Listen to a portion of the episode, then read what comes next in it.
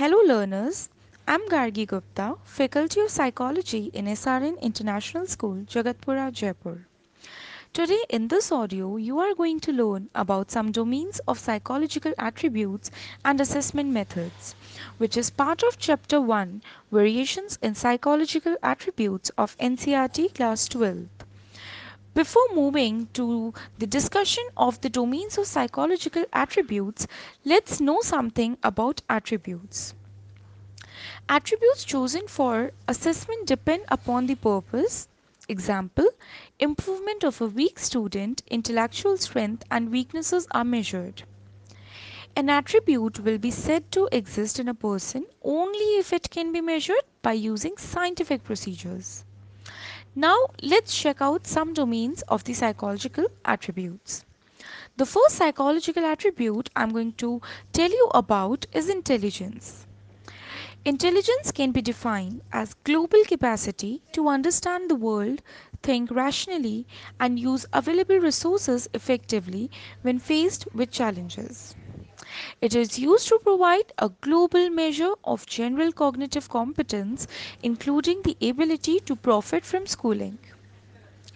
The second psychological attribute I'm going to tell you about is aptitude. Aptitude is an individual's underlying potential for acquiring skills. That is, how quickly uh, an individual can learn different skills. It is used to predict an individual's capability if given the proper environment and training. The third attribute is interest. It is an individual's preference for engaging in one or more specific activities relative to others. It helps an individual decide what subjects or courses can be pursued comfortably and with pleasure. The next psychological attribute is personality. It refers to relatively enduring characteristics of a person that makes her or him distinct from others. It is used to measure unique characteristics, explains and predicts future behavior. And the last psychological attribute that we are going to discuss is values. It refers to enduring beliefs that an individual uh, thinks about as an ideal mode of behavior. It is used to determine the dominant value of a person. Now let's discuss about the various assessment methods used in psychology. The first method that we are going to talk about is the most common method used that is the psychological test. It is an objective and standardized measure of an individual's mental or behavioral characteristics. It is used for the clinical diagnosis, guidance, personnel selection, placement and training. The next most common assessment method used is interview. It refers to seeking information from a person on a one-to-one -one basis. It is used for counselor-client interaction, employee selection, or journalism.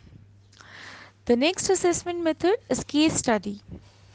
Case study is the in-depth study of the individual in terms of his or her psychological attributes, physiological history in context of his or her psychosocial and physical environment, it is used by the clinical psychologist based on the data generated using different methods. The next assessment method is observation. It refers to employing systematic, organized, and objective procedures to record behavioral phenomena occurring naturally in real time. The disadvantages of this particular method is that observer has little control over the situation and the reports may suffer from subjective interpretation of the observer. The last assessment method we are going to discuss is self-report. Person provides factual information about himself or herself's opinions or the beliefs in the self-report. It is obtained by an interview schedule, questionnaire, psychological test or a personal diary.